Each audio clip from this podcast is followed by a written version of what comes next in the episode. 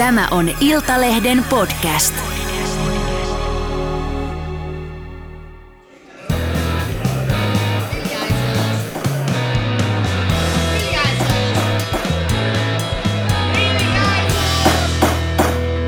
Politiikan puskaradio. Studiossa Marko Oskari Lehtonen ja Juha Ristamäki ja Elli Harju.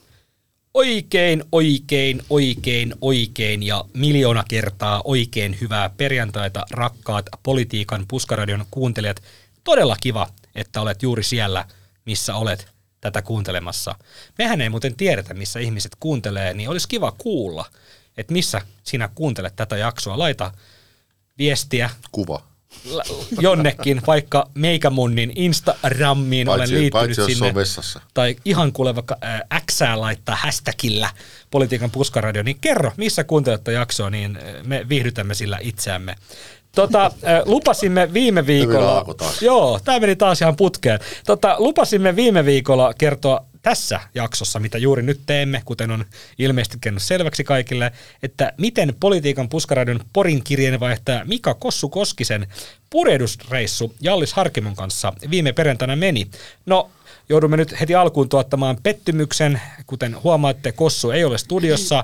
Ei hätää. Kossu lähetti meille tämmöisen pikaraportin ja näillä sanoilla hän kuvailee tätä purjehdusreissua Jalliksen äh, paatilla.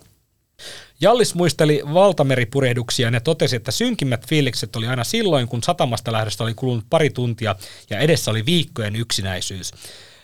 Tämän politiikkapurehduksen reitti kulki Etelärannasta Harmajan edustalle, jossa kääntö ja Kustaamiekan kautta takaisin satamaan. Etelänpuoleinen tuuli puhalsi ja parhaimmillaan Jalliksen vanha kilpavene kulki noin kahdeksan solmun vauhtia. Jolle poika hääri messipoikana ja teki ruokaa. Loppu. Siinä oli tota Kossun morsettama ää, meriraportti. Millaisia, tuliko sellainen fiilis, että oispa ollut itsekin mukana?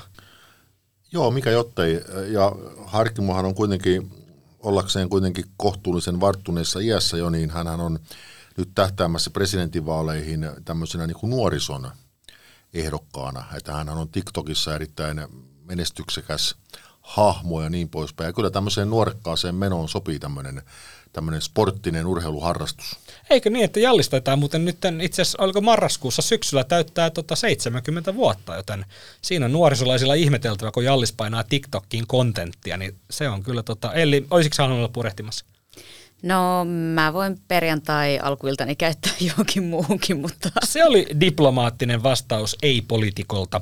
Tota, mennään kuitenkin asiaan, sitäkin tällä viikolla on, eli budjettiriihi saatiin päätökseen tiistaina ja hallitus eh, ilmoitti, että kipeitä leikkauksia ovat on edessä tulevaisuudessakin. Tosiaan eh, Petteri Orpon hallitus runnoi ensi vuoden budjetin kasaan ja tiistaina ja tämä kokoomuksen Sanna Marinille kettuivella vaalislogan, nyt on oikea aika laittaa talous kuntoon. Muistatte varmaan, että nyt on oikea aika tehdä sitä ja tätä, nyt on oikea aika lopettaa velkaantuminen, niin se tarkoittaa nyt tässä maailmanassa sitä, että valtio ottaa ensi vuonna 11,5 miljardia euroa lisää velkaa. No Orpon hallituksen selitys tälle velanoton jatkamiselle on tietenkin se, että tämä velkalaiva kääntyy hitaasti. Juha ja Elli, onko hallitus mahdottoman tehtävän edessä? Tämä velkalaiva, kuten hallitus nyt sanoo, pitäisi saada kääntymään, mutta se kääntyy hitaasti. Mutta toisaalta tämmöisiä kaikille sopivia leikkauskohteita ei taida olla olemassakaan. Entiseltä pääministeri Juha Sipilältä voi kysyä, miltä tuntui tehdä kipeitä päätöksiä, jotka koskettavat meitä kaikkia. Mitä te ajattelette tästä? Onko hallituksella, teki se niin tai näin, niin tota, kiitosta ei varmaan tule. Vai Ei- tuleeko? Ei tullakin. varma, no ei varmaan, ja en mä tiedä miksi nyt erityisesti pitäisi tulla kiitosta. Että totta kai oppositio ja varmaan mm. sitten media osittain pitää huolta siitä, että kiitosta nyt hirveästi tulee. Ja se velkalaivan kääntäminen on, on tietysti aika, aika vaikeaa, että, että saa nähdä, että tuleeko sitä jo tällä vaalikaudella ylipäätänsä tapahtumaan. Mm. Että paljonhan riippuu tietysti siitä, että alkaako se talouskasvu jossain vaiheessa 25, niin kuin on nyt periaatteessa niin kuin annettu ymmärtää, että näin kävisi, vaikka, silti, vaikka siltikin se kasvu ei mitään kovin voimakasta olisi, ja, ja se, että, että se hallituksenhan tavallaan se velkalaivan kääntämiseen liittyy olennaisesti se, että pitäisi saada 100 000 uutta työllistä. Niin kyllähän se nyt tietysti, jos nyt tulee työllisyys, anteeksi, työttömyys kasvaa, jo tällä hetkellä, niin kyllähän se tavoite koko ajan karkaa kau- kauemmaksi. Että, tota, että se ikään kuin uho, joka oli, joka oli ennen vaaleja, eikä siinä sinänsä mitään, niinhän, niinhän aina ennen vaaleja on, siitä, että talous laitetaan nyt kuntoon, niin miten se nyt sanoisi, ei se nyt kovin hyvä, hyvältä näytä, että kyllähän se jopa, jopa näillä ennusteilla sinne vaalikauden loppuun, niin eihän se nyt mitään kovin valtavan isoa ole se valtiontalouden sopeuttaminen. Niin ja mistään muustahan tuolla säätötalolla ei puhuttu kuin kuuden miljardin euron sopeutuksista, niin Elli, mitä sä ajattelet tästä? Saadaanko velkalaiva kääntymään? No kun kysyit tuossa, että onko hallitus mahdottoman edessä, niin nyt alkaa mennä sinne niin kuin hyvin vaikean puolelle, koska tavallaan sitä nyt tässä budjettiriihen aikana paljastui, että jo siitä kevään hallitusneuvotteluista ollaan menty niin paljon huonompaan suuntaan, että ne hallitusneuvotteluissa sovitut eivät enää riitä. Et pelkästään tässä, kun katsottiin, että elokuun lopussa valtiovarainministeriö julkaisi ö, esityksensä, että mitä se ensi vuoden budjetti tulisi olla, niin silloinhan tämä uuden velanoton arvio oli noin 10 miljardia. Mm. Ja nyt tässä reilussa kuukaudessa se on 11,5. Että mm. tavallaan se on talouden ennuste on heikentynyt niin paljon, kuten Juha kuvasi, siellä on tämä työttömyyden heikentyminen, sitten siellä on se, että laskettu, että verotulot vähenee niin valtiolle niin paljon. Tavallaan, että jos tässäkin ajassa on tässä syksyn aikana tämmöinen, niin muutos tullut, niin, niin tämä, tämä talouden heikkenevä tilanne kyllä hankaloittaa tämän hallituksen muutenkin kunnianhimoisia säästötavoitteita hyvin mm. paljon. Antti Rinnehän puhui synnytystalkoista, kun sä puhut Juha mm. sadasta tuhannesta uudesta työllisestä, niin jotta me voitaisiin tulevaisuudessa saada lisää työntekijöitä, niin me tarvitaan varmasti myös lisää lapsia, koska työntekijöitä ei voi syntyä turhasta, varsinkaan jos tänne ei saa ulkomailta tulla työntekijöitä. Niin tota, nythän viime viikolla tai tällä viikolla saatiin uutinen, että Turusta on tulossa Suomen uusi ehkäisypääkaupunki, eli sinne on tota, lä- lä- lääketehdas Bayer. Joo, niin tämähän on, tämähän on, tämähän on turkulaiselle Petteri, tämähän on niin turkulaiselle Petteri Orpolle ihan katastrofiviikko, että pitää saada lisää lapsia, syntyvyys nousuun, uusia työntekijöitä, tulevaisuuden veronmaksaja, niin Turusta tulee ehkäisypääkaupunki. Eikö, eikö nimenomaan meidän pitäisi torpata kaikki tällaiset ehkäisyhankkeet? No en tiedä, toihan on tietysti niin kuin, kun rahasta on niukkuutta, niin voi, pitää muistaa, että että budjetissa kaikki edelleen on Petteri Orpon tota niin, niin, pakkomielle, eli Turun, Turun tunnin junan rakentamisen aloittaminen, että päästäisiin Turkuun niin kuin varttia nopeammin niin kuin Helsinki-Turku välillä, mikä tietysti merkittävästi auttaisi suomalaista kansantaloutta ja varmasti globaalistikin no, olisi niin merkittävä kai. asia, että niin, Turkuun siis pääsee kuullut, varttia niin, nopeammin. Mä oon kuullut akateemisesta vartista, niin. mutta tota, mä en tiedä mikä tämä vartti Tämä turkulainen vartti. se on erittäin tärkeä. Petterin säästövartti. Että en sinä tarkoita, että se liittyisi mitenkään tähän ehkäisyyn, mutta kun ajattelee sitä, että että esimerkiksi joku itäsuomalais sanoo, että nyt kirjosivat budjettia, että siis käytännössä Itä-Suomeen ei tullut käytännössä rahaa ollenkaan mihinkään niin kuin tiehankkeisiin. Ja jokainen, joka nyt ympäri Suomea on ajanut, niin tietää, minkälaisessa kunnossa, kunnossa monet tiet on. Niin siis liikenne, on, liikenne- ja viestimistä Lulu Ranne ilmoitti somessa, että ensi kesänä Suomessa haisee asfaltti. Niin mä en tiedä, mihin tämä nyt viittaa, ei mutta tota, en, eikä niin. nyt hänen, Hämeenlinnassa hänen takapihalle sitä asfalttia kipata. Niin, en tiedä, se, varmaan se, niin kuin... se, on hyvä kysymys, ja varmaan niitä hankkeita on siis, jos puhutaan ensi vuoden budjetista, varmaan niitä on niin kuin pidemmällä aikavälillä niin. sitten ehkä jyvitetty niitä rahoja. Mutta se on edelleen, että tosiaan se Turun, Turun rata on siellä edelleen, ja se on jo, kyllähän sitä muutkin kuin minä ja me ollaan ihmetelty, että miksi se siellä edelleen on. Niin miljardien hanke tämmöisestä Niin, tämmöisessä tilanteessa. No, mutta mä en ole sinänsä kauhean huolestunut. Mä oon tota, äh, Raidejokeria jonkun verran seurannut, ja tota, joka päivä uutinen, että Raidejokeri ajo, siis oli hyvä, että Raidejokeri ajo raiteilta, oli yksi päivä otsikko niin kyllähän se nyt hieman ehkä, vaikka siis vakavaa, niin, ja ne ei saa sitä niin kuin, tunnussa aivan millään niin kuin, käyntiin sitä projektia, niin sitten mietitään Turun tota, historiaa muun muassa tämä funikulaari, niin en mä ihan kauhean huolestunut siitä. Tämä on tosi että... ikävä ilmapiiri näihin, niin, mutta siis, näihin turkulaislähtöisille siis, että, että kyllä, kyllähän se Ai niin, sä oot Turusta. Niin siis mitä en mä muistanut. En mä edes muistanut. Mut hei, mutta, mutta Elli on ehkä... kuitenkin turkulaiseksi Hei, Elli haluaa nyt puhua ehkäisystä. Juha, annetaan nyt Ellille Sano, Sitä olisin vaan sanonut, että sehän on hyvä innovaatio Suomelle. Ehkä kuitenkaan niillä ei toivotulla lapsilla tätä maata ei haluta kasvattaa. No mutta hekin on ver- veronmaksaja tulevaisuudessa toivottavasti. Tota, Tiedä kuinka hyviä. Tota noin, niin, mutta äh, tästä vielä tästä, että kun aina niin kuin poliitikkoja moitaan siitä, että ja että he harrastavat tätä siltarumpupolitiikkaa. Ja sitten kerran vuodessa on ne joulura, joululahjarahat, jotka jaetaan silloin budjetin yhteydessä sitten joulukuussa, jossa jokainen poliitikko, kun se on sinnikkäästi yrittänyt, niin saa sen 300 000 tai 500 000 euroa. Niin se Puuppolan niin, jollekin, jollekin, jollekin tienpätkälle. Mm. Mutta kyllähän tämä Petteri Orpon siltarumpu on aika iso. Niin hänen omalle vaalipiirilleen tämmöinen potti. Niin. Toki sieltähän mä uskon, että saadaan monta puhelua tämän nauhoitusten jälkeen, jos sanotaan, että tämä hallitus toteuttaa sen koko tunnin junaradan. Sehän ei pidä paikkaansa, vaan se on se tietty osa. nimenomaan, nimenomaan. Siinähän se vitsi just piilee, että tällä, tällä miljardipanostuksella sitä rataa ei vielä saada, koska ei. saadaan vain pätkä siitä. niin, mutta se nopeuttaa niin kuin osan matkasta ja loppumatka on sitten hitaampaa, niin tota, lopputulos on plus minus nolla. Tota, Orpon kannalta tosiaan viikko olisi voinut sujua paremminkin, eli tuli tämä takapakkia tästä tota, ehkäisypääkaupasta kaupungista. No sitten Iltalehti uutisoi keskiviikkona, että kesärantaan elokuussa muuttanut Orpo oli itse asiassa nostanut elo- ja syyskuussa kansanedustajan verotonta kulukorvausta, joka sisältää tämän kakkosarvon hankintaan ja ylläpitoon tarkoitetun asumislisän. No, Iltalehti kysyi asiasta eduskunnasta ja tämän jälkeen eduskunta otti ystävällisesti yhteyttä Orpoon, joka palautti sitten tämän ystävällisen yhteydenoton jälkeen nämä ylimääräiset suoritukset takaisin eduskunnalle. Juha ja Elli, Orpo tienaa pääministerinä 18 444 euroa 50 senttiä kuukaudessa.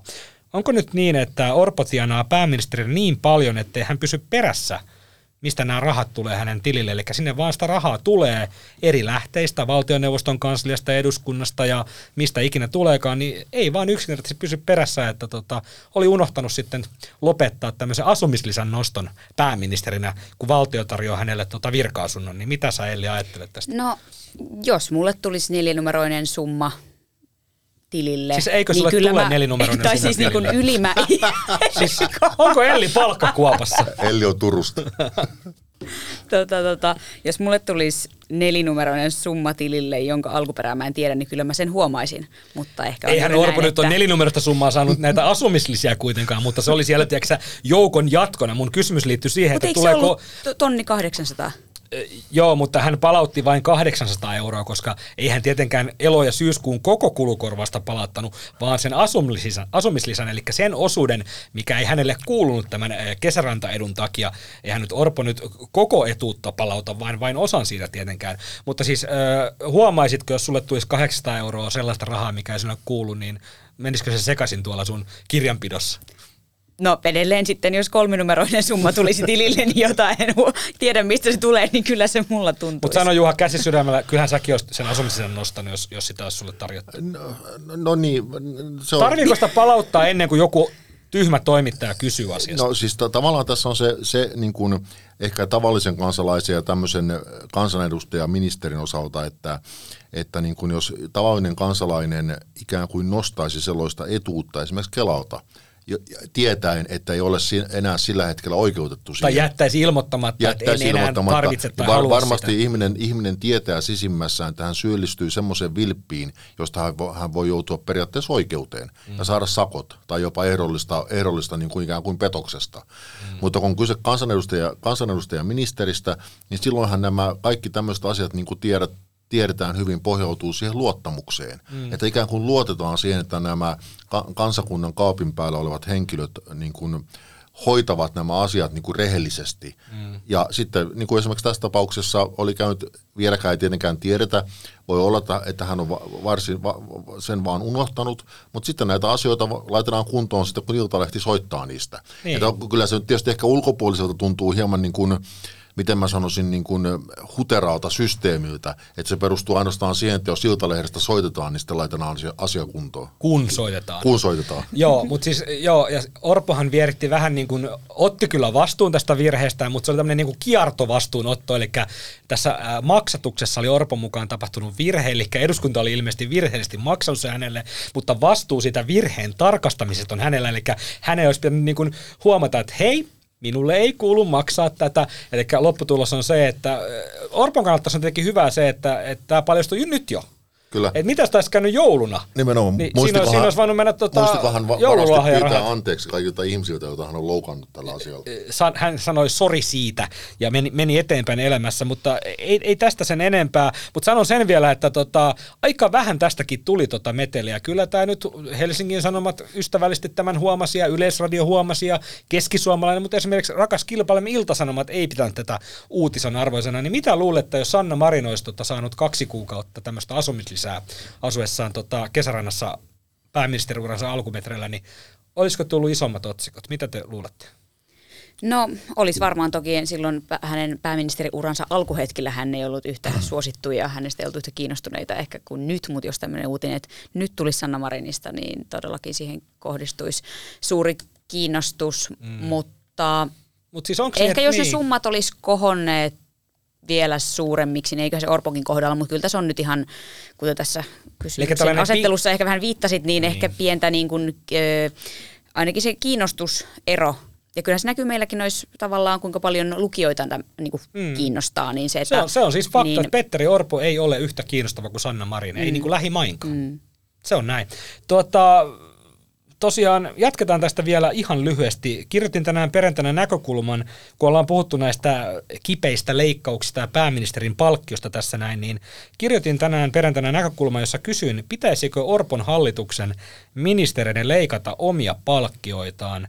Elli ja Juha, mitä mieltä te olette? Suomessahan on siis no, kohtalaisen pitkätkin perinteet jo tälle ministereiden palkkioiden alentamiselle. Kysehän on siis aika tämmöisestä populistisesta ja tällaisesta niin kuin symbolisesta eleestä, juu.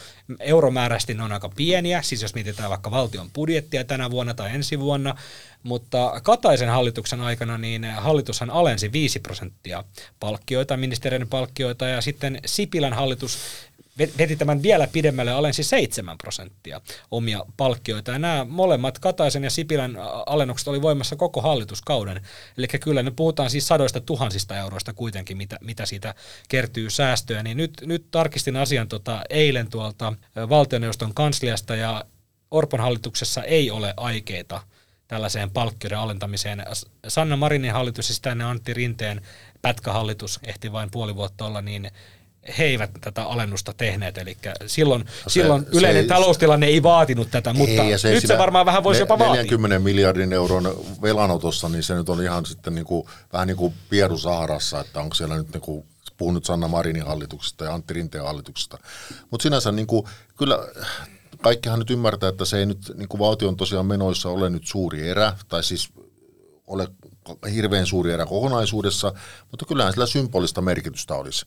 Mm. Tietysti kun nyt, nyt niin kuin pienitulosilta leikataan, jotta ja yritetään ikään kuin ruoskia niitä, jotka pienituloisista eivät ole töissä, niin sillä tavalla töihin, niin, niin, tota, niin, niin miksei tietysti voisi tällä tavalla johtaa myös edestä päin ja, ja mm. hieman nipistää omasta palkkiostaan.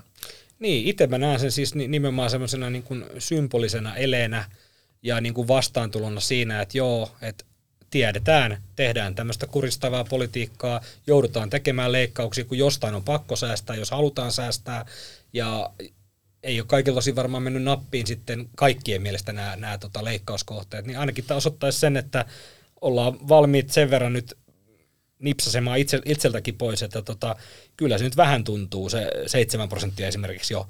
jo. Ja kyllä, kyllä mun muistaakseni esimerkiksi perussuomalaiset ovat, niin kuin, heillähän oli ennen vaaleja ja ollut vaalien jälkeenkin, kun on kysytty näitä säästökohteita, niin he ovat pitäneet vahvasti yllä tätä, että hallinnosta voidaan säästää. Niin, kyllä se on hallintoa nimenomaan. Niin. Olen täysin samaa mieltä kuin te, että, mm. että, oli, että, että kyllä niin kuin symbolisena niin, el, el, todellakin muuttuukohan se näkö, näkökulma Persön osalta silloin, kun he on itse sitten hallituksessa? Silloin, silloin sitä hallinnosta ei välttämättä tarvikaan säästää niin paljon. Niin, no näillähän on aina tapana vähän sillä tavalla, että kun oli myös niin kuin nämä, kun muodostettiin nämä hyvinvointialueet ja sitten niin hyvinvointialueisiin ne erilaiset elimet, mitkä mm. siellä hyvinvointialueella päättävät ja niihin liittyvät luottamushenkilö, palkkiot ja, ja puoluetuet, joita jokainen puolue saa sitten, joka toimii, joka pääsi aluevaaleissa läpi, niin kyllä esimerkiksi perussuomalaiset siitä piti kovaa meteliä, että mitenkä niin tämä on tämmöistä vähän niin kuin tämmöiselle uudelle poliittiselle rädsille, rädsille anteeksi, niin, tota, niin vaan niin kuin tuupataan lisää rahaa, mutta en nyt ole ihan, ihan ajan tasalla viimeisistä käännöksistä, mutta kyllä mä nyt ymmärsin, että kyllä perussuomalaisetkin sitten siellä alueilla kuitenkin pääosin ryhtyivät sitä rahaa ottamaan. Et se on vähän niin kuin, niin kuin, miten mä nyt sanoisin, niin kuin teoria ja käytäntö on vähän erilaisia sitten näissä asioissa. Näistä leikkauksista, kun puhuttiin, täytyy tässä vielä kohtaa sanoa, että, että myös mikä tällä viikolla on puhuttanut ja pitäisi puhuttaa nyt ehkä vielä enemmän on se, että budjettiriihi oli tiistaina, mutta mehän ei ole vieläkään saatu sitä viimeistä ensi vuoden budjetin säästölistaa, että mitä ne kohteet on. Ja tämä on kummallista, että seuraavana päivänä sen sitten ensimmäisenä Hesari bongas, että sieltä oli hallitusohjelmaan verrattuna olikin kahta tota, lapsiperheisiin kohdistunutta tukimuodon lakkauttamista – ne olikin peruutettu ja niille mm. etsitään uudet keinot. Nämä uudet keinot vasta ensi keväänä, niin ne poistuu sieltä ensi vuoden leikkauslistasta.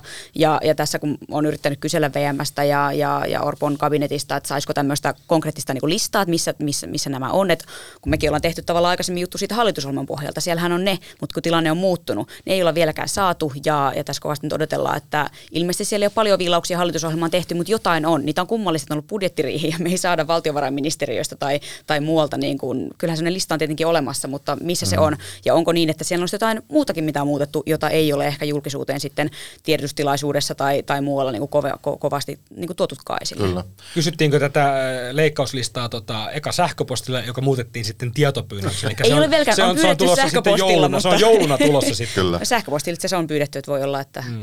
se joo, ja kyllä se, on tulossa. Joo, ja niin kuin, kun tuossa jossain vaiheessa puhuttiin tästä valtion, valtion niin kuin, talouden sopeuttamisongelmista, niin, niin kyllähän tässä niin kuin, aika monin osin tuntuu, että tässä ollaan niin kuin pikkusen vapaassa pudotuksessa näiden, näiden asioiden suhteen ja myös tämmöiset niin kuin yksityistä, ei ne olisi yksityiskohtia, vaan se, että, että mistä, mistä niin kuin pitäisi säästää. Kun pitäisi kuitenkin neljä miljardia tehdä säästöjä, niin voisi jotenkin kuvitella, että myös niin kuin niin neljä, nelivuotiskaudella. Niin, neljä, nelivuotiskaudella, että olisi suhteellisen selvät niin kuin luut esimerkiksi ensi vuoden osalta, mutta ilmeisesti ei ole. Ja vaikka ne on muuttunut, se on ihan ymmärrettävä, ehkä tässä nyt jotain muutoksia tehdään, mutta se, että, että on budjettiriihi ja samalla viikolla ei julkaista tavallaan listaa siitä, mitä oikeastaan exactly päätetty, niin se on kummallista.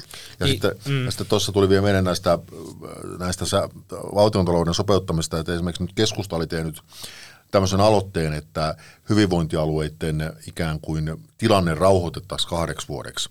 Ja Antti Kurvino oli laittanut tämmöisen tiedotteen, missä, missä hän toteaa, että nyt ollaan tällä tiellä, kun hyvinvointialueella monesta ennalta arvaamattomasta syystä on rahasta vajetta – Tämä on erittäin, erittäin kummallinen kysymys se, että no ensinnäkin sitä sote-uudistustahan tehtiin niin kuin 17 vuotta. Mm-hmm. Ja sitten teki kaikki edelliset hallituksista sote-uudistusta. Ja, ja just edelliset hallitus keskusta oli keskeisesti tekemässä tätä mallia. Ja nyt on ennalta arvaamattomasta syystä, siellä on puolentoista miljardin euron vaje, mm. mikä johtuu pääosin siitä, että kunnat alibudjetoi omat sotemenonsa, jonka seurauksena he pystyivät nyt, kun ne tulot siirtyi siirty niin kuin ää, tai menot siirtyi hyvinvointialueen, he pystyvät ikään kuin säästämään rahaa omiin, omiin menoihinsa ja se sama vaje, jonka he tilinpäätöskikkailulle tekivät, siirtynyt sinne hyvinvointialueelle. Eli siis käytännössä kunnat puhalsi mutta ehkä, Raha, rahaa sieltä niin kuin vajaan miljardin todennäköisesti mm, sieltä ehkä, välistä. Ehkä Kurvinen tarkoitti, että 17 vuotta sitten, kun sote alettiin tekemään, niin silloin ei nähty tätä tilannetta. Joo, silloin kun se nimi oli paras hanke.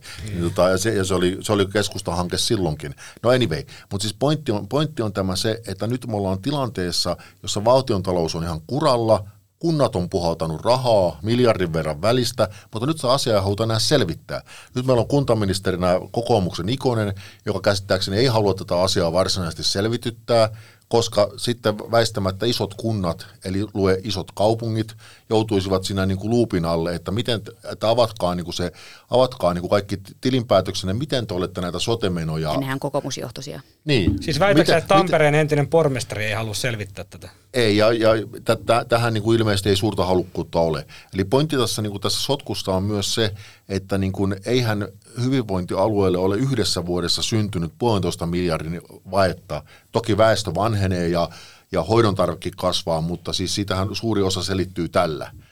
Eli tota, tämä, niin kuin, tämä niin kuin akuutti, akuutti kriisi on osittain tämän, tämän keskustan ja, ja tota, niin, niin demareitten rakentaman mallin syytä, koska he antoivat tämän tapahtua. Ja nyt sitten ihmetellään, nyt Antti Kurvinen sanoo, monesta ennalta arvaamattomasta syystä on rahasta vajetta. Mm. Ja onhan tämä aika, aikamoinen poliittinen farsi. Kyllä. Ja, ja vielä, vielä tiedetään, että, että siis niin kuin ne sotemenot on muutenkin, muutenkin kasvussa, että pelkästään se, että miten tämä hoidetaan, niin hyvin pitkälti määrittää se, että pääseekö hallitus millään tavalla niihin sopeuttamistavoitteisiinsa, mitkä se on asettanut itselleen neljän vuoden osalta. Nyt kun ollaan menetetty puolet meidän kuuntelijoista tämän viimeisen vartin aikana, niin loppuun kysymys. Juha Elli, eh, pitäisikö Orpon hallituksen ministeri leikata omia palkkioita? Kuulijoille pitää sanoa tähän väliin, että ei kannata sairastua. Sote on kuralla. Vastaa kysymykseen, Juha. Ai, mikä oli? Ota uudestaan. Pitäisikö Orpon hallituksen ministeri leikata omia palkkioita? Kyllä. Kyllä. SAK ja sen neljä jäsenliittoa ilmoittivat torstaina ensi viikolla alkavista työtaistelutoimista.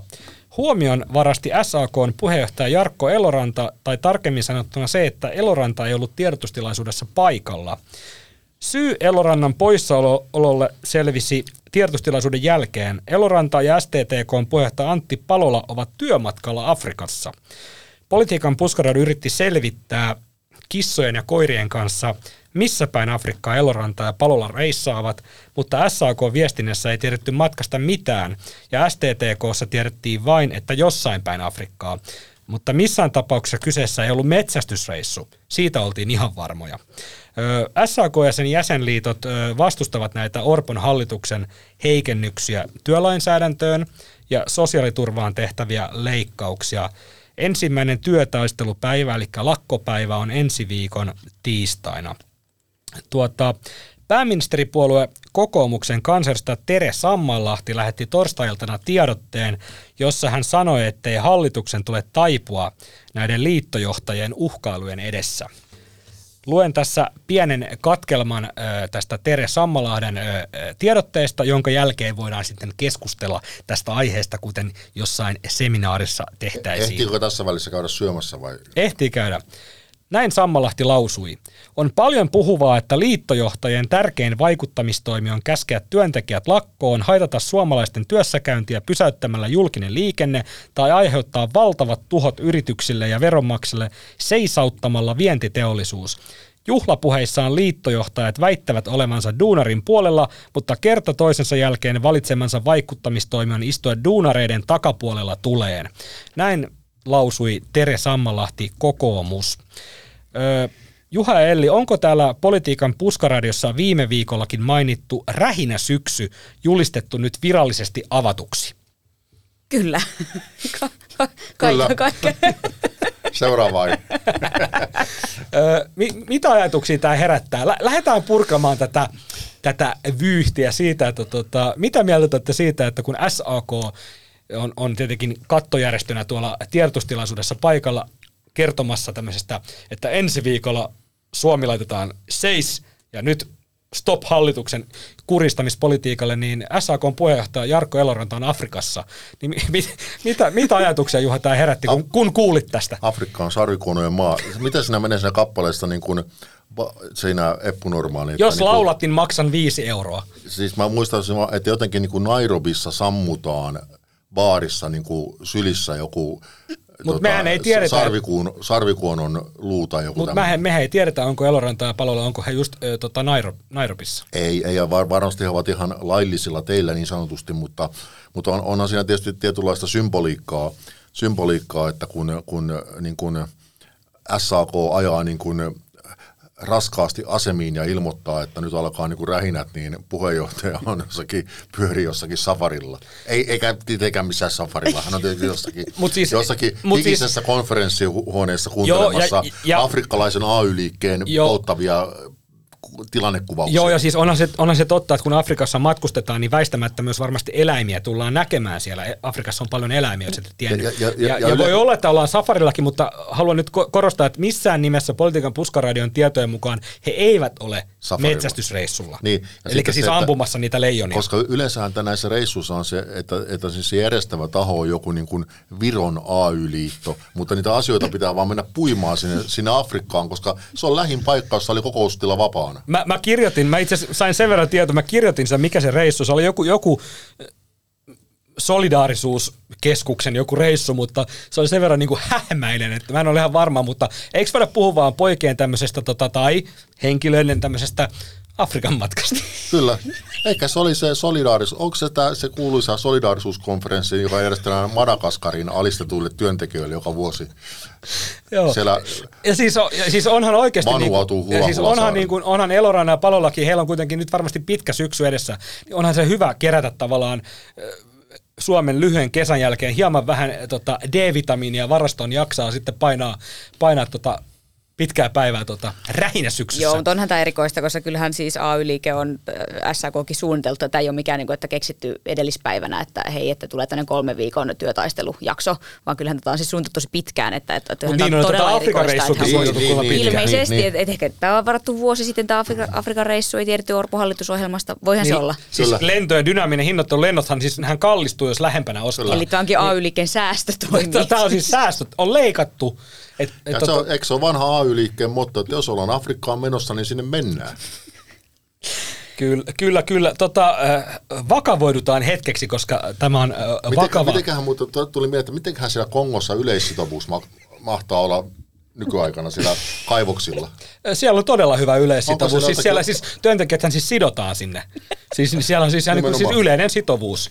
Kyllä. Kyllä se tietysti, tietysti on tota, niin ihan hyvä käydä otta, ottamassa oppia Suomen tuleviin työmarkkinakuvioihin. Jos on nyt otettu Ruotsista, niin voidaan lähteä pikkasen askel kauemmas. Niin, niin kyllä, totta. Joo, mutta siis niin kun ihan oikeasti, oikeasti soitin tuonne SAK-viestintään ja kysyn, että mi- missäkään tämä Eloranta mahtaa olla, niin siis oikeasti siellä ei tiedetty. Että siis jos, jos ei, ei ole mitään hajua. Ehkä meidän pitää jatkaa soittelua vähän sinne ylempiin portaisiin vielä. Ja Niin, tai, niin varmistaa soittaa herroille ihan itselleen, että mi- missä mutta, te mutta, olette. Mutta ylin porrashan on siellä Afrikassa. Niin, sitten se ei ole tavoittamattomissa. Kyllä. Mutta hei, vakavoidutaan hetkeksi, koska tämä on kuitenkin vakavahenkinen keskusteluohjelma, jossa aiheet ovat vakavia. Suomen talous on kuralla, ei nyt ole aikaa naureskella millekään Afrikan vallotuksille. Ja tämä myös se, mehän ei naureskella tässä siis Afrikalle, niin kuin, että se olisi joku kehittymätön maanosa, jossa ei ole mitään muuta kuin salametsästystä, että se niin kuin tässä myös korjattakoon. Eihän, Ei, se, kyllä, eihän se ole kyllä. siis Afrikan vika, että Elorantaa palolla on siellä. Ei, to, juuri Ei näin. tietenkään. Tämä oli niin toinen sanottu, selvennys Niin kuin sanottu, meillä on paljon oppimista Afrikan AY-tilanteesta. Niin, ja siis meilläkin on täällä kuitenkin politiikan puskareiden vetäytyminen edestä tai meidän politiikan ja talouden toimituksen, niin kyllä voisin sen myös äh, safarilla pitää, jos meillä olisi sen verran budjettia, mutta ei ole. Olemme sen verran pieni toimija, toisin kuin ilmeisesti SAK ja sen jäsenliitot. Ö, joka tapauksessa pääministeri Petteri Orpo on kutsunut Elorannan, Palolan ja kumppanit kesärantaan ensi viikon keskiviikkona työntämään kuulaa, eikö siis anteeksi käymään läpi hallituksen työmarkkinauudistuksia. Orpohan on esittänyt tämmöisen kainon toiveen, että AY-liikkeen nämä edessä olevat työtaistelutoimet olisivat maltillisia. Juha ja Eli, lyödäänkö kesärannassa keskiviikkona kättä päälle ja sovitaan, että jos, jos jotain sitten eh, pysäytetään, niin ei pysäytetä sitten kaikkia satamia. Täytyy sanoa, että jos Petteri Orpolla kerrankin olisi niinku semmoinen, semmoinen niinku huumorintaju kohdallaan, niin hän ottaisi herrat vastaan kuitenkin semmoisessa safariasussa ja helle, helle, hellehattu päässään. Mutta epäilen, että Kivääri olalla. sitten voitaisiin... Se ei olisi edes sitten, vitsi. sitten siinä, siinä neuvotteluhuoneessa olisi tuo takka päällä ja sillä iso, iso tota, tiikerin talja siinä lattialla. Joo, itse asiassa mun on pakko avata tuota kuulantyöntö lipsatusta, koska Anteeksi, se, Afrikassa ei ole tiikereitä. Ei, siellä on leijonia. Leijonia, niin Joo, nimenomaan. tiikerit on Aasiassa. Korjataan tämä. Joo, mutta tota, sen verran avataan tuota kuulantyöntöläppää, eli tota, unohdin kertoa taannoin Puskaraidon jaksossa, kun puhuttiin näistä pääministerin kesäjuhlista, Orpon isännöimistä sellaisista, niin siellähän oli nyt tikkakisa, jossa tota, Elli hienosti tota, sijoittu sinne, mihin sijoittukaan, ja, ja, tota, ja tota, Paras turkulainen. joo, hän oli, hän oli, hän oli para, paras, Valitettavasti Orpo taisi heittää pidemmälle, mutta hän on, eikö hän ole Kaarina? Eikö hän ole Onko tikkakilpaus heitelläänkö sille niinku pituutta vai? Pidemmälle. Elli, Ellillä oli pisin heitto. Joo. Joo, ja tota, Väärä laji. Niin, niin, Osui turvamiestä jalkaan, Joo, se niin- kaukana. Joo, Juha Sipilän aikana tosiaan siellä työnnettiin kuulaa, eli la- laji on vaihtunut tämmöiseen hieman niin kuin ehkä herrasmaisempaan suuntaan, niin se oli tämmöinen raakaa voimantuottoa, eli kuulan työntöä, ja tota, Kyllä. Orpo kertoi tämmöisen tarinan, että hän oli tota siellä Sipilän aikana sitten itsekin intoutunut kuulaa työntämään. En nyt muista, että oliko tämä ollut sitten tällainen niin kuin hallituksen iltakoulu vai missä, mutta Orpo sanoi, että hän, hänellä oli niin kuin tärkeää, että hän voittaa Sipilän siinä kuulantyöntösuorituksessa, niin hän tota sitten laittoi ekalla työnnöllä. Orpo sanoi, että hänellä on jotain kuulantyöntötaustaa. Tämä tuli mulle uutisena, että hän on joku tämmöinen kö, Köyliöstä. Köyliön piiri, Köyliöstä. piirimestari. Niin hän, sitten repäs all in ekalla työnnöllä, niin, niin takareisi repäs. tai revähti tai jotain muuta. Niin Orpo sanoi, että vieläkin kuulemma vaivaa. Tästä on kuitenkin nyt jo jonkun aikaa, kun tässä on kuitenkin ollut Rinteen ja Marinin hallitukset välissä, niin kyllä, kyllä on niin kuin pitkät on nämä Niin ei urheiluvammat. heitetty kuulaa, ei kun Sipilän hallituksen työnnetty. aikaa monelta muutakin repesi takareissa. Joo, mutta tämän kerroin tähän väliin, mutta mitä te luulette, kun ensi keskiviikkona sinne nämä AY-pamput ja sinne tulee Akavaa ja EKta ja tulee näitä Afrikan matkaajia, niin tota, saunotaanko siellä ja missä hengessä siellä, missä hengessä siellä tota, näitä keskustelua käydään? No se on äh, kyllä kiinnostava sikäli, että, että tietysti niin kuin äh, vakavasti ottaen niin kuin AY-liike varmasti näkee tässä, äh, näkee tässä niin kuin, tietysti nämä akuutit heikennykset työttömyysturvaan ja, ja, ja sitten nämä lakko-oikeuden rajoittaminen ja, ja mikä on ollut niin kuin silmiinpistävää, niin kuin esimerkiksi eilen, niin monet nostivat esiin sen nimenomaan sen, että kun nyt hallitus haluaa lakiteitse määritellä sen, että valtakunnan sovittelija ei voisi tehdä enää niin kuin, tehdä korkeampia palkankorotusesityksiä kuin on tavallaan se yleinen, niin sanottu yleinen linja, eli mm. käytännössä mikä vie- vientiteollisuus sitten niin kuin määrittää. Ja, ja tämä tuntuu olevan niin kuin AY-liikkeelle erityisen vaikea, vaikea asia. Totta kai se, se on nyt ikään kuin kääritty siihen, siihen niin kuin pakettiin, että, että sillä tavalla äh, niin kuin tulevaisuudessa estettäisiin pää, pääosin nai, na, naisvaltaisten alojen niin kuin isommat palkankorotukset, mikä sitten tavallaan pitääkin paikkansa, mutta se varmasti se pihvi on enemmän siinä, että, että se ikään kuin se veisi, veisi niin kuin tota, pihvi, jonka edessä olemme kaikki, kaikki Mä arvasin, mä, nä, mä, nä, mä näin sun ilmeestä, että sä et pysty olemaan sanomatta sitä. näin jo Krista Kiurun hahmon mielessäni, niin, tota, niin että siis, että... Mä en että, muista, mistä, miksi tämä on Krista Kiurun juttu.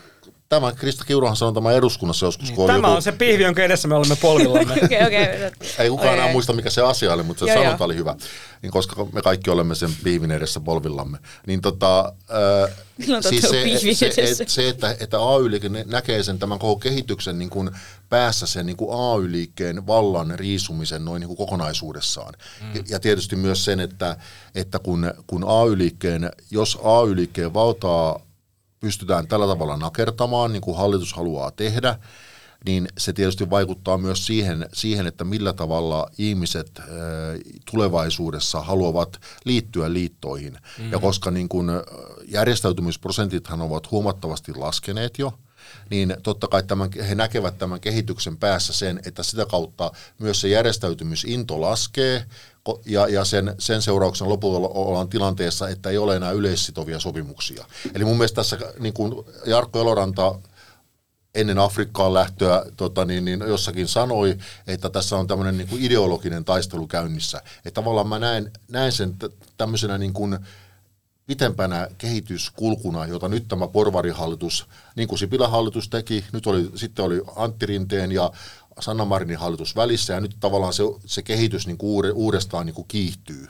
Mm. Että niin kuin tunnelmat varmaan niin kuin siinä, en mä usko, että eihän, eihän Suomessa nyt ole tapana, että, että AY-johtajat rupeaa niin kuin pääministerin kanssa mitään niin kuin painimaan missään niin kuin ne, Niin. kesä, kesärannan sau, Siellähän on, saunassa. siellähän on ennen painittu.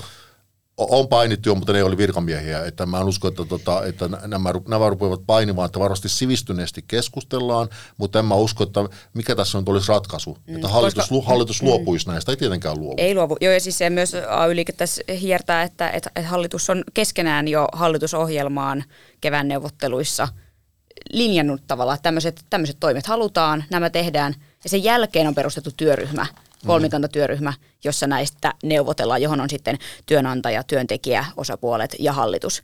Niin kyllä mä ymmärrän myös sen niin kuin ärsytyksen, että ensin on linjattu jo keskenään hallitus hallitusohjelmassa, mitä tehdään, ja sitten, sitten vähän niin kuin neuvotellaan, että no tälleen niin kuin yhdessä kolmikannassa, kuten Suomessa on tapana. Niin ymmärrän, että sitä ei koeta kovin niin kuin neuvotteluna, jos esitys on, esitykset on jo pöydällä. Kyllä. Ja siis se, mitä tulee tähän Tere Samanlahden, joka edustaa tietysti kokoomuksen niin kuin oikeistolaitaa, niin, niin hänen, hänen niin kuin sanomisiinsa siitä, että, että, että, tota, että, että a- ammattiyhdistysliike yrittää vaan nyt, nyt horjuttaa tässä niin kuin demokraattisesti valittua eduskuntaa ja hallitusta, niin tämähän on myös sellainen va- ikiaikainen keskustelu siitä, mutta meillähän on kuitenkin ollut se tapana, että työmarkkinajärjestöille on nämä tietyt asiat sälytetty, jotka sitten hallitus ja eduskunta on enemmän ja vähemmän niin kuin kuitanneet. Mm. Että kyllähän tässä niin käydään semmoista tavallaan ihan fundamentaalista keskustelua siitä, että mikä jatkossa on niin kuin työmarkkinajärjestöjen, AY-liikkeen ja sitten tämmöisen edustuksellisen demokratian niin kuin välinen suhde. Mm. Että selvä, selvähän se on, että, että tota, jos ajatellaan esimerkiksi palkkoja, No nythän meillä kaik, meidän suurimman osa, osan palkat on niin kuin määritelty työehtosopimuksissa. No toinen, Minimi, vai, mm. niin, toinen vaihtoehto on sitten, että, että ne määriteltäisiin laissa. Että olisi laissa niin kuin minimipalkat ja kaikki nämä, mutta nehän on nyt työehtosopimuksissa.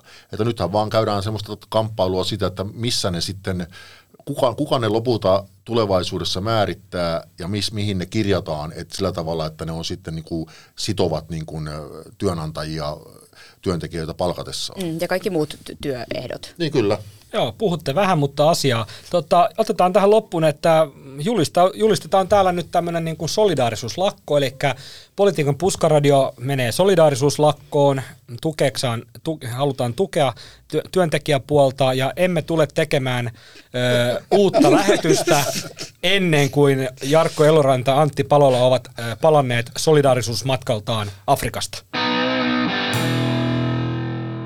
Keskusta järjestää lauantaina ylimääräisen puoluekokouksen Turussa, jota tässäkin jaksossa on jonkin verran jo kehuttu syystä.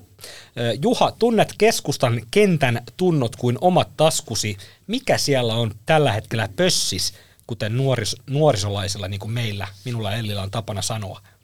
Niin, öö, tosiaan, tosiaan se, se niin kuin tunnelma kai on nyt on, nyt on tietysti tämä puoluekokous ja varmasti sieltä halutaan antaa sellainen kuva, että hienosti menee ja tässä niin ollaan niin kuin taas voimien tunnossa ja, ja niin kuin tästä se lähtee ylöspäin, mutta, mutta tietysti kun kannat, kannatus on mitä on, että se siellä 10, 10-11 prosentin huitteilla, huippeilla huitelee ja, ja, ja myöskin niin Olli Rehn, jo, jo, joka varmasti – varmasti ajateltiin, että Olli Reenistä, keskustahan on laittanut hirveästi paukkuja sehän Olli Reenin kampanjaan, siis pelkästään sillä, että, että Olli Reenin, joka on kansalaisliikkeen tai siis valitsijayhdistyksen ehdokas, niin, niin, niin eihän hänelle niitä, niitä nimiä ole keränneet ketkään muut kuin keskustalaiset. Muun muassa Antti Kaikkonen on ollut Kyllä, keskustalaisten, keskustalaisten kojuilla, keskustalaiset ihmiset, aktiivit ovat niitä nimiä. Ja nyt tässä yhteydessä pitää aina mainita se yksi kaveri, joka varmaan kuullaan monta kertaa tänä viikonloppuna, joka siellä Lapissa sillä Mönkiällä, Mönkiällä keräsi 500 lappua tämä on tämmöinen joku tämmöinen, nyt tämmöinen myyttinen hahmo, josta keskustalaiset haluaa puhua. No anyway. mies suolta. Kyllä, neljän tuulen lakki päässään eli mönkiällä ja keräs 500 lappua. No ei se mitään, se on hieno asia, mutta siis, siis summa summarum, niin siis keskustan, keskustahan on niin kuin lamaantunut, koska ja, ja, ja nyt, he pyrkivät, nyt he pyrkivät asemoimaan itsensä oppositiossa sillä tavalla, että he eivät halua – millään tavalla leimaantua enää tähän näihin vanhoihin hallituskumppaneihinsa, siis viime kauden hallituskumppaneihinsa, demareihin ja vasemmistoliittoon, vaan haluavat olla niin kuin erillään heistä ja, eli, ja sitten osittain tietyissä asioissa tukee hallitusta. Että nyt ovat, ovat niin osittain oppositiossa, osittain tukevat hallitusta. Että joidenkin keskustalaisten mielestä tämä on varsin nerokas idea, mutta sitten jotkut on sitä, jotkut on sitä mieltä, että ei, ei tuolla systeemillä ainakaan kannatus lähde nousuun. Mä, mä muistan, kun tästä saat jotenkin kuultiin, oliko kesän lopulla ensimmäisen kerran, niin mä olin aivan silleen, että mitä, että tämä ei voi toimia. Mutta rasismikeskustelussa tämä niin kuin toimi. Tai siinä he niin jotenkin onnistuivat olemaan sellainen ö, järjen ääni. Mä Tämä on vaan mun mielipide, mutta siis mun mielestä he, he niin onnistu siinä keskustelussa asemoitumaan jonnekin riitapukareiden keskellä. Siis puhutaanko nyt keskustasta? Mä puhutaan siellä kärryiltä. Keskusta, Mä puhuin tästä, niin kuin, että miten, miten, he, miten he ovat niin kuin, Mä rupesin tämä asemoitu, oikein puhutaan. asemoituminen oppositioissa, että ovatko he niin kuin, ö, samanlaisia kuin nämä juurikin nämä demarit ja, ja, ja vasemmistoliitto ja vihreät, vai, vai ovatko he vähän niin kuin hallitus vai siinä välissä, niin mun mielestä se ei niin kuin lähtökohtaisesti voi mitenkään toimia, olla jotenkin, väl, jotenkin, jotenkin opposi- niin, oppositio opposition ja hallituksen niin. välinen mm. joku linkki, mutta tässä rasismikeskustelussa, jota käytiin syyskuun alkupu- alussa, niin siinä mun mielestä onnistui. Voi, voi olla, ja siis tavallaan sen varaan keskustahan nyt laskee, että, että tämä toimisi, mutta se, että, että se on kiinnostava se, että kun oppositiossa olemisessa varmaan niin kuin päämäärä pitäisi olla se, että neljän vuoden päästä ollaan hallituksessa. Mm. Eli tavallaan pitäisi pystyä niin kuin erottautumaan siitä vallassa, olevassa, vallassa olevasta hallituksesta ja pystyä luomaan niin kuin se oma parempi tarina. Niin pystyykö sen luomaan olemalla hallituksen kanssa monesta asiasta samaa mieltä? Että tavallaan niin kuin yrittää kaupata äänestäjille, että äänestäkää meitä me olemme vähän parempia kuin tämä hallitus, jonka kanssa itse asiassa olemme monesta asiasta niin, samaa ja onko mieltä. se vähän niin kuin, että me ollaan vähän niin kuin kokoomuksen kanssa samaa mieltä, mutta samalla me halutaan lyödä persuja niin, niin paljon kuin ehditään, jotta me saadaan takaisin meidän kannattajat niin kuin Niin kyllä, kyllä. Mm. Et kyllähän, kyllähän, se, kyllähän se hyvin vaikea, vaikea, tilanne, vaikea tilanne on. Ja, ja, ja tietysti nythän, nythän keskusta yrittää, niin kuin tuossa aikaisemmin jo viitattiin tähän soteen, josta, josta Mosku haluaa taas kuulla lisää. Sote, Joo, on, sote on aina Voit puhua ki- Juha, mutta leikataan tämä pois sitten. kiihottavin aihe, niin, tota, niin, niin nythän keskusta yrittää semmoista niin kuin silmänkääntötemppua, kun tiedetään, että miten hyvinvointialueella lakkautetaan terveyskeskuksia ja yhdistetään tota niin, niin vuodeosastoja ja, ja, ja ihmiset varmasti niin kuin tulevat tulevina vuosina näkeen sen ihan konkreettisesti. Ja nythän ne yrittävät semmoista, niin kuin, keskusta yrittää semmoista niin silmänkääntötemppua, että jotenkin tämä nyt tämä kaos olisi niin tämän nykyisen hallituksen vika koska tämähän on nimenomaan, nimenomaan tämä mallihan on tehty niin kuin käytännössä keskustan, hyvin pitkälti keskustan ja totta kai demareitten myös niin kuin yhteistyönä. Että mielenkiintoista nähdä, että miten se toimii.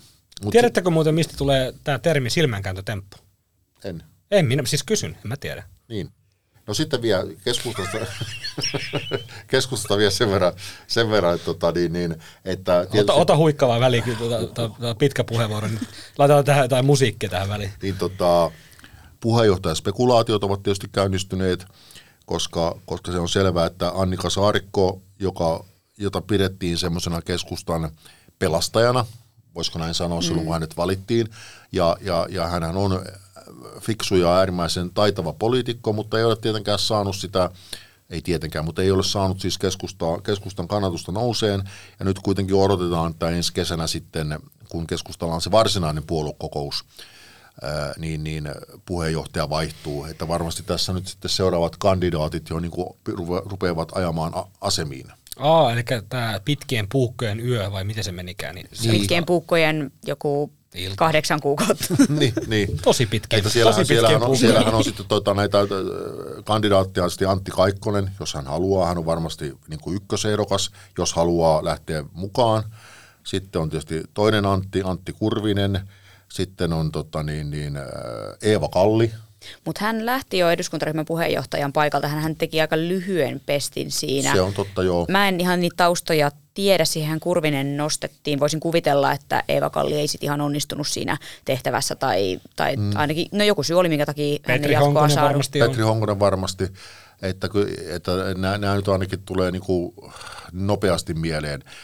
No mitä tulee sitten siihen vielä siihen tämän viikonlopun puoluekokouksiin, niin siellähän on nyt ehkä, ehkä kun ei ole puheenjohtajavaalia, niin siellä on se puoluesihteerivalinta, että on, onhan siinäkin ihan, ihan kiinnostavaa, että siinä on pidetty niin kuin tuota Mika Lintilän erityisavustajana ollutta, ollutta tota niin, niin Antti Siikaahoa niin kuin ykkös, ykköskandidaattina, mutta tota, saa nyt nähdä, että miten siinä käy, että ilmeisesti tämä sitten Keski-Suomesta Pauliina Maukonen on, on niin kuin se toinen ja, ja, ja, ja hänen taakseen on mennyt, nyt, nyt myös niin kuin nimekkäitä keskustalaisia, että saa nähdä, että miten ne, miten se peli siellä menee, että varmasti nyt siellä Turun yössä, ehkä sinne perjantaina kuitenkin menee jo Tai alku, Turun niin. alkuillassa. Että varmasti, jos vanhat merkit paikkansa pitää, niin koska Antti Sikaollahan on tämä tausta, että hän on ollut niin kuin, hän on entinen kommunisti ja ollut tota, niin, Pohjois-Korea Suomi-seuran puheenjohtajakin jossain vaiheessa, että hänellä on tämmöinen hullun hauska menneisyys. Niin, tota, niin, niin, Kauanko tästä on aikaa?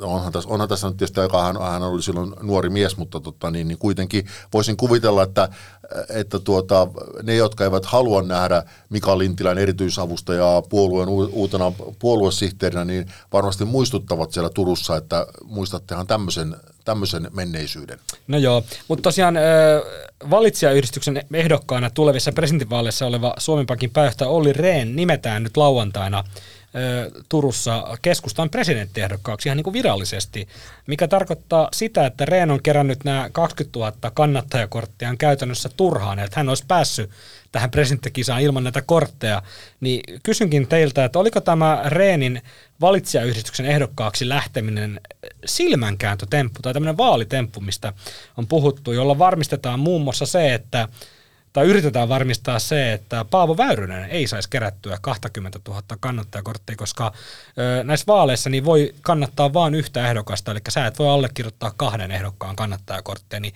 mikä, mikä tämä niinku idea oli, mitä tämä ajattelet tästä, Mi- minkä takia oli Reenillä pitänyt perustaa kannattajayritys, lähteä keräämään hyvin julkisesti ja isolla kampanjalla näitä kannattajakortteja ja sitten keskusta ilmoittaa, että Olli Rehn on meidän ehdokas. Eli hän olisi päässyt sillä päätöksellä niin kuin suoraan niihin vaaleihin. No siis, näin nyt jotenkin ensiajattelemalta, niin haluttiin ehkä siis, koska Sauli Niinistö teki tämän tempun, että hän, hän ei ollut kokoomuksen ehdokas. No totta, hän ei ollut kokoomuksen Niin, ehdokas. hän ei ja ollut kokoomuksen ehdokas. Mutta jo joka tapauksessa keräsi näitä kannattajakortteja, niin sillä sai tällaisen kansanmiehen ehkä jotenkin kuvan, en ole vain yhden puolueen ehdokas, vaan olen teidän kaikkien.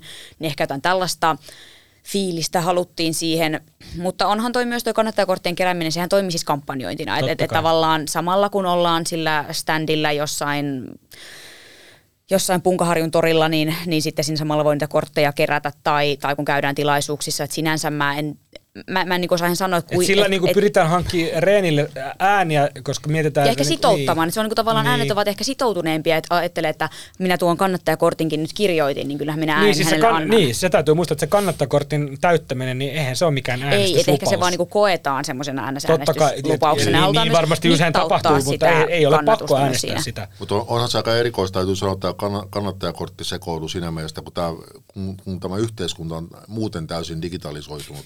Että niin kuin soitat mihin tahansa, Joo, niin täällä joudut, joudut juttelemaan jonkun robotin kanssa tai niin kuin 17 eri valikon kautta, että pääset niin kuin jo- jollekin pankki, pankki-ihmisen kanssa puhumaan.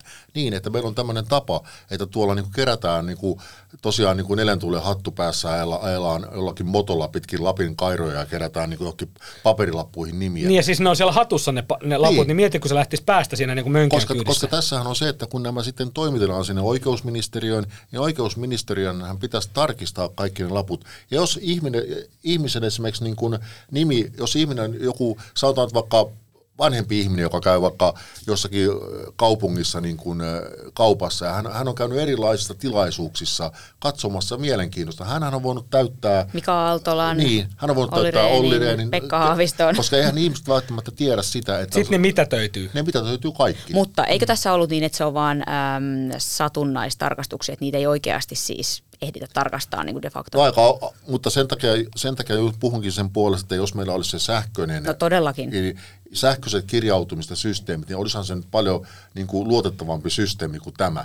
Että kyllähän tämä jotenkin sitä ihan 70-luvulta vähän Mutta niin tällä on varmasti tällä on enemmän työllistävä vaikutus oikeasti. Niin kuin ihmiset, Kenelle siitä maksaa oikeusministeriössä vai No, valtion rahoista? en minä tiedä. Kyllä me voidaan vaikka täällä puskaroissa tehdä se pientä No, siis on, on, on tällä tosiaan se niin kuin työtuntia vähentävä vaikutus, että kaikki nämä puolueiden aktiivit, jotka kerää nämä kymmenet tuhannet nimet, niin ovat poissa sitä varsinaista työstään, koska he seisoskelevat tuolla toreilla kerää, tuu, tuulessa ja tuiskussa keräämässä näitä kortteja. Mutta totta kai niin kuin Reenin kampanja varmaan niin kuin laskee sen varan, että tällä kannattaa, tällä valitsijärjestyksen kautta tällä saadaan niin sitoutettua, niin kuin Eli sanoi, myös sellaisia äänestäjiä, jotka ei niin kuin ole keskustalaisia. Mutta onhan se huvittava tilanne, että Reen, joka on umpikepulainen, niin hänelle umpikepulaiset tai ke- keskustan aktiivit kerää kannattajakortteja kepulaisilta.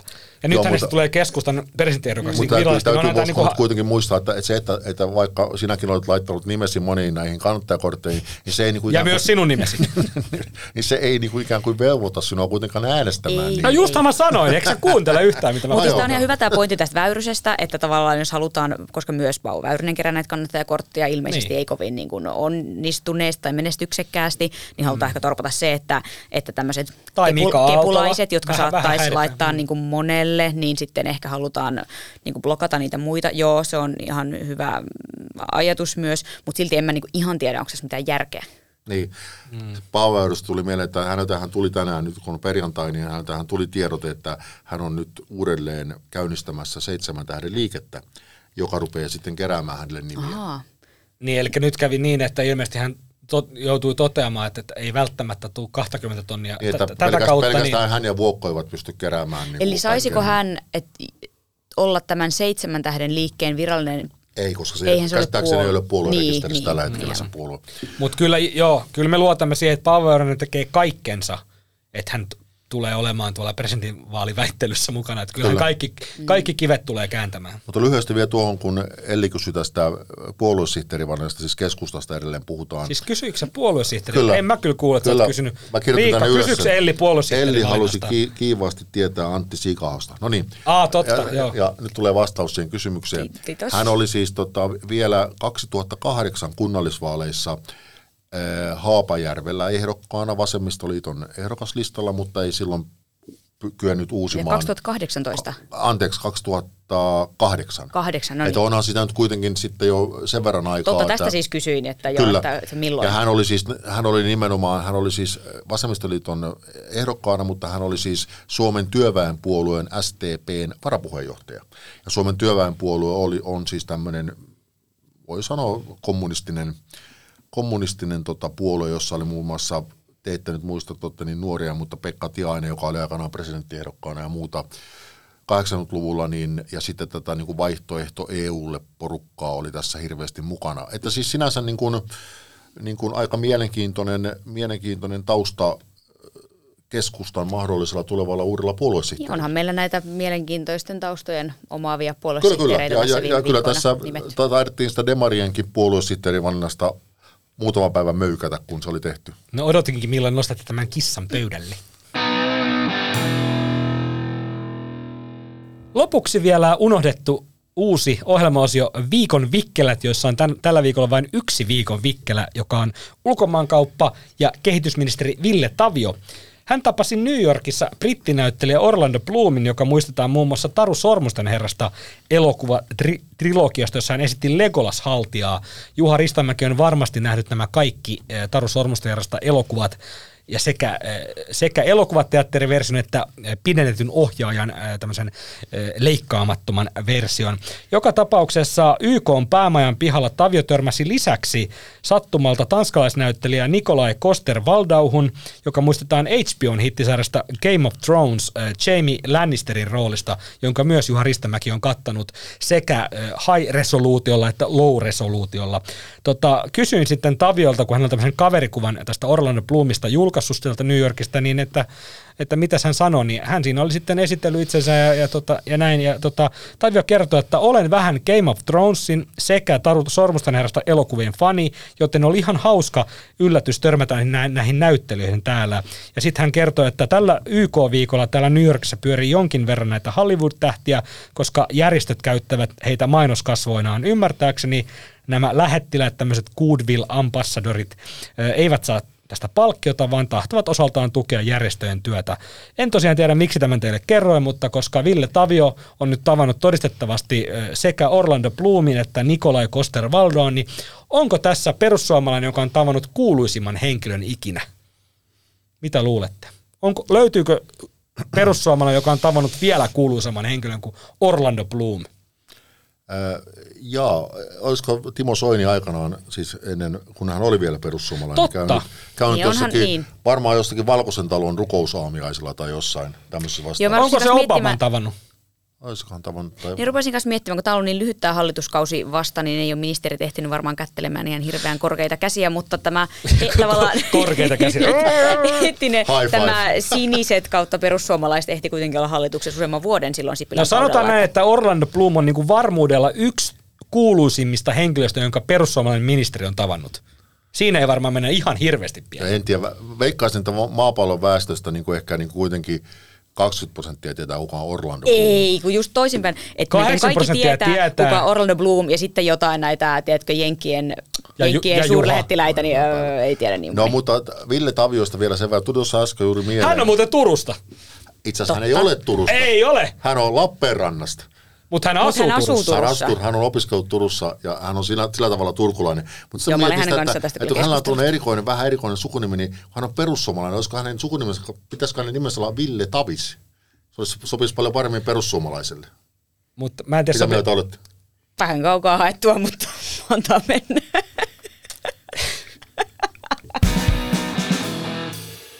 Seuraavaksi viikon vitsi. kuka on eduskunnan kovin karppaaja? Keto Huovinen.